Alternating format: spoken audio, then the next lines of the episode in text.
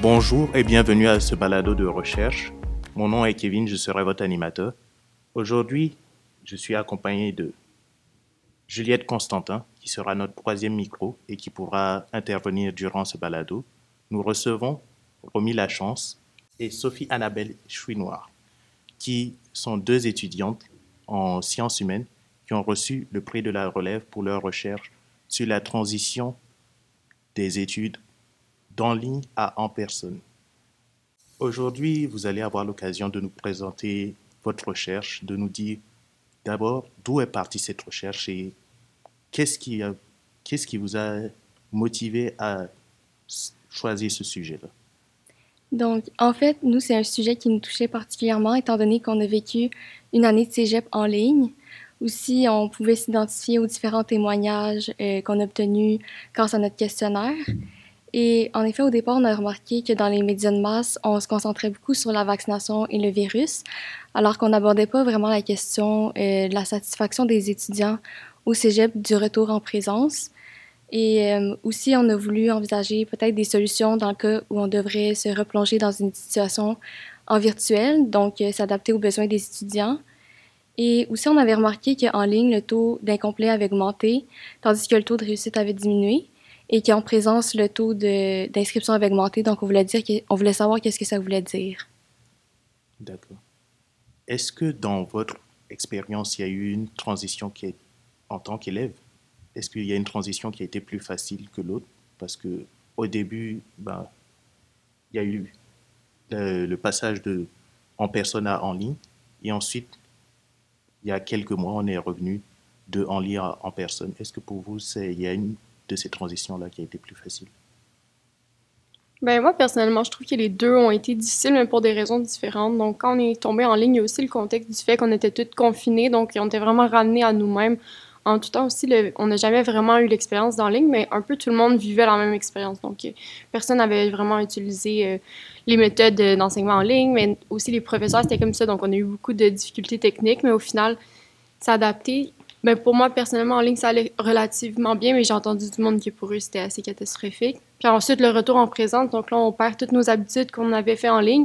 C'est surtout qu'on avait des cours qui suivaient un peu, donc la matière du cours qui a été fait en ligne, qui se poursuit en présence. Donc à ce moment-là, ça, c'était plutôt difficile, vu que les méthodes d'enseignement n'étaient pas du tout les mêmes. En ligne, on n'avait pas de par cœur à faire. Puis là, rendu en présence, on en a. Donc là, j'ai l'impression d'accumuler toute la matière du premier cours, puis de devoir l'apprendre aussi au deuxième cours. Que ça fait le double à apprendre par cœur. Ben, je comprends ça. Moi, j'étais, je suis en média, fait que beaucoup de nos cours sont axés sur la communication et quand tu dois communiquer en ligne versus en personne, il y a une énorme différence. Surtout quand on parle de caméra. De... Une fois que tu es devant quelqu'un avec une caméra, la communication que vous allez avoir est très différente de quelqu'un qui est chez lui et qui te voit à travers son écran. Il y a tellement de signaux que tu peux manquer, fait que je suis vraiment content qu'on soit revenu en personne est-ce que tu veux nous partager ton expérience? Euh, oui, moi aussi également, j'ai trouvé que les deux transitions étaient difficiles. Euh, surtout que moi, c'était ma première année de cégep, donc j'étais pas habituée à tous les travaux, tous les devoirs. Euh, aussi, j'ai eu un peu de misère à m'adapter à toutes les nouvelles technologies comme Teams, Moodle. Et quand on est revenu en présence, là, j'ai vraiment apprécié pouvoir parler à mes amis puis rencontrer mes, mes professeurs. Ah, je suis content de, de, voir que je ne suis pas le seul à penser que c'est quand même bien d'être en présentiel. J'allais vous demander, au final, dans votre recherche, c'est quoi les grandes conclusions que vous avez retenues? Euh, donc, on a procédé à une analyse quantitative et une, une analyse qualitative. Donc, pour l'analyse quantitative, on a fait des diagrammes qui représentaient en fait les, les différences des données euh, pour euh, en ligne versus en présence.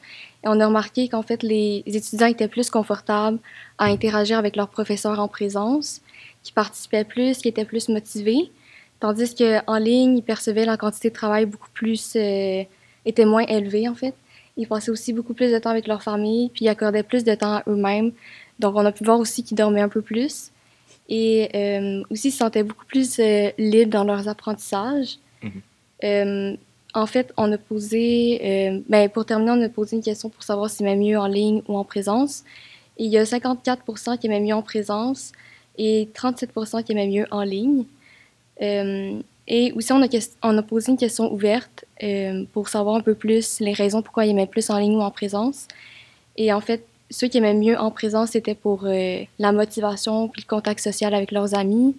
Et ceux qui aimaient plus en ligne, c'était pour euh, l'aspect transport, avoir une moins grande perte de temps, puis aussi être plus libre dans leurs apprentissages.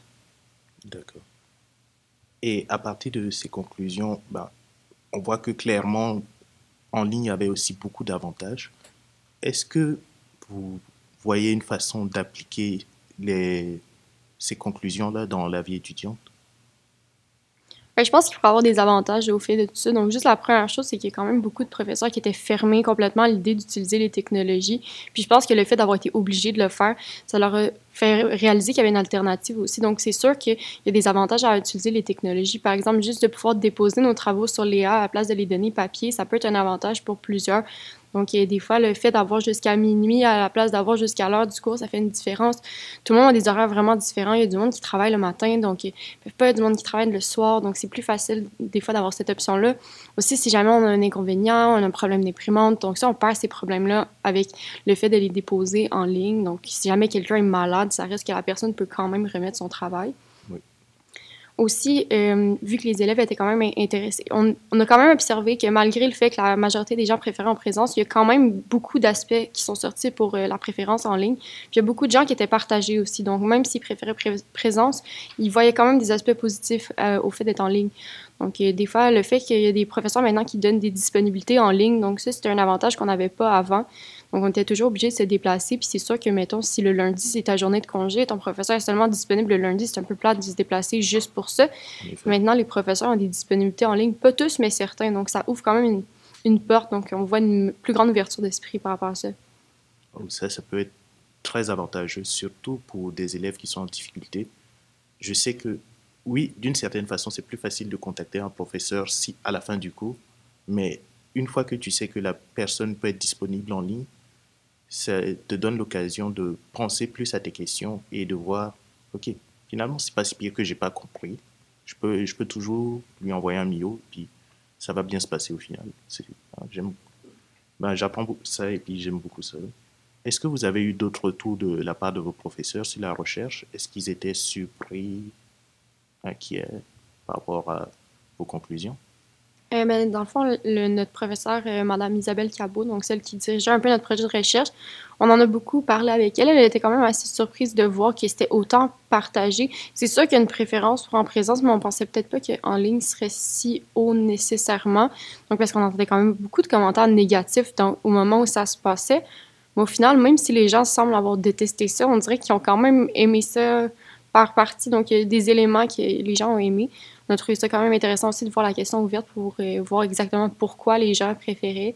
Donc, euh, les raisons, c'est quand même des raisons qu'on s'attendait. Donc, le fait de, pour en ligne, de ne pas perdre de temps, d'être dans le confort de chez soi. Donc, euh, ça a aussi aidé des élèves qui étaient plus anxieux de d'être dans une classe, donc ils se sentent moins observés nécessairement des fois d'être dans le confort de leur propre maison. C'est très vrai. Moi, j'ai vécu ça aussi. Moi, j'aimerais peut-être revenir sur une, une, question que vous aviez posée pendant votre, dans, fond, dans votre sondage que j'avais trouvé super intéressante. Euh, puis j'aimerais peut-être vous entendre là-dessus sur vous, votre expérience. C'est un peu les, euh, les aspects négatifs euh, que les étudiants ont vus à être en, en, ligne du fait de la caméra. Fait que mm-hmm. beaucoup de profs parfois se plaignaient que les étudiants n'ouvraient pas leur caméra, puis la raison peut-être était donnée que il n'y avait pas d'intérêt, qui qui pas, mais les raisons que vous avez sorties étaient plus du fait que les gens se sentaient peut-être gênés d'être regardés, qu'ils n'aimaient pas que les gens les regardent, euh, qu'il y avait peut-être cet élément-là qui n'a pas été pensé euh, des, professeurs. Fait qu'est-ce que vous vous sentiez un peu comme ça? Est-ce que ça vous a surpris de, de lire ça?